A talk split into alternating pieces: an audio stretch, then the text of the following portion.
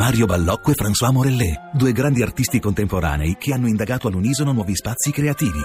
Sguardi paralleli, la nuova mostra di Fondazione Raghianti, a Lucca fino al 26 giugno. Info su www.fondazioneraghianti.it. Cristian Ruggero. Ma soprattutto continua a essere quella dove si può mh, svolgere con uh, normalmente più facilità la eh, tipologia di giornalismo che è più a rischio che quella dell'inchiesta. Purtroppo l'inchiesta eh, come dire, televisiva in termini assoluti non ha vita così facile perché si coniuga abbastanza eh, male con i criteri di spettacolarizzazione che stanno eh, dietro proprio alla logica del, del mezzo televisivo. Quindi eh, anche, so, io eh, ai miei studenti in aula ho fatto vedere la, l'intervista di, di Vespa Righina, ho fatto vedere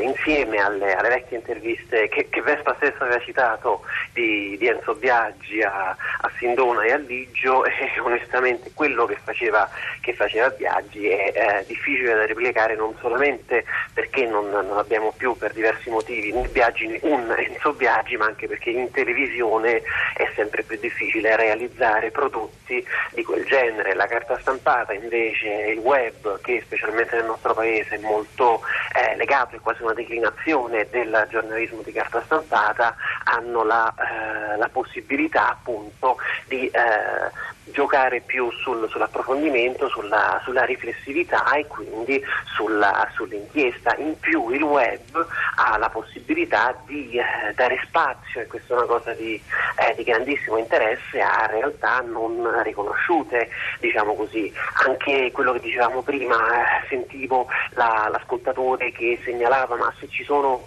alla fine le le segnalazioni, significa che una, una sensibilità rispetto all'importanza eh, del tema della libertà di informazione c'è, eh, c'è senza dubbio, io la vedo tutti i giorni, c'è nei giovani eh, che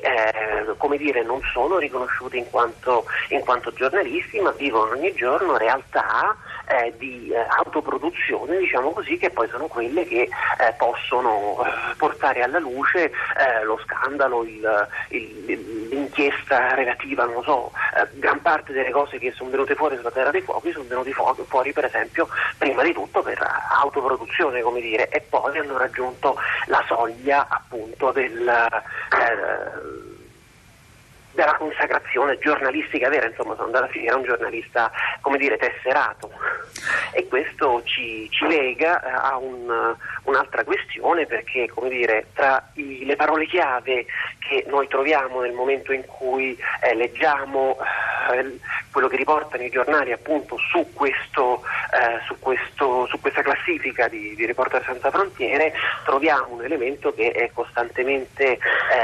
come dire, presentato ma mai sviluppato, che è quello appunto della, della precarietà, come può essere eh, libero, come può essere eh, proattivo un, un, giornalismo dove oggettivamente appunto un giovane che, che ci si avvicina, eh, come in tutto il mercato del lavoro purtroppo in, in questo paese, è costantemente sotto scacco in qualche maniera. Ruggero, c'è molta discussione in, questi, in, queste settimane, in questi mesi, anzi intorno al talk show, glielo chiedo appunto come eh, analista anche e soprattutto del mezzo audiovisivo. I talk show eh, sono da tempo sul banco degli imputati per varie diverse ragioni di eh, diversa grandezza e importanza, dal, dall'esaurimento eh, si dice di un format al suo essere invece servile, vetrina eh, di un potere. Um, secondo lei, Gazzoia, fi- i talk show sono stati un momento importante nella storia della nostra televisione per fare informazione? Sono riusciti a fare un'informazione libera? È ancora aperto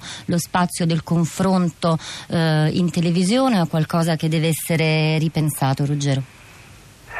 Sono stati senza dubbio importanti eh, nel senso di avvicinare l'informazione a una fascia di utenza che eh, non ci sarebbe avvicinata. Il problema storico che poi vediamo riflesso ogni volta in queste classifiche è quello della, eh, appunto, delle radici che ha eh, il giornalismo in ogni paese, è naturale che eh, un, paesi come la Gran Bretagna o la Francia siano eh, in posizione differente rispetto all'Italia, non tanto perché adesso sono eh, dire, più ispirati, ma eh, più banalmente perché la, il processo proprio di eh, alfabetizzazione dell'informazione, cioè arrivare prima alla, alla, carta stampata, poi alla televisione e nel nostro paese è andato sostanzialmente al contrario, abbiamo avuto una, eh, una televisione che si è diffusa prima, eh, del, ha avuto una diffusione diciamo, più veloce e per certi versi anticipatoria rispetto a quella della carta stampata eh, e questo significa che il mezzo televisivo ha avuto senza dubbio un'importanza grandissima. dopodiché bisogna vedere come lo si è usato, ovviamente, e questi anche sono trend internazionali, più si va avanti più si gioca sullo spettacolo a tutti i costi, a quel punto fa più spettacolo il modo in cui Vespa intervista il, il figlio di, eh, di, Rina piuttosto che il modo in cui un viaggio avrebbe intervistato eh, appunto un Ligio. E, e, in quel senso sì, il confronto è senza dubbio da, da, rivedere se non altro in termini di pluralismo, ossia io devo dire non eh, vorrei, per dire una battuta, non vorrei tanto una RAI dove non ci fosse spazio per Vespa che intervista Rina Junior, vorrei una RAI dove magari sull'altro canale c'è un, uh, non dico un viaggio, ma insomma un giornalista eh, impegnato che magari fa una trasmissione appunto di, di taglio tutt'altro che, che spettacolare sulla, uh, sul fenomeno mafioso, che non vuol dire neppure però, attenzione, le famose ricostruzioni che poi non erano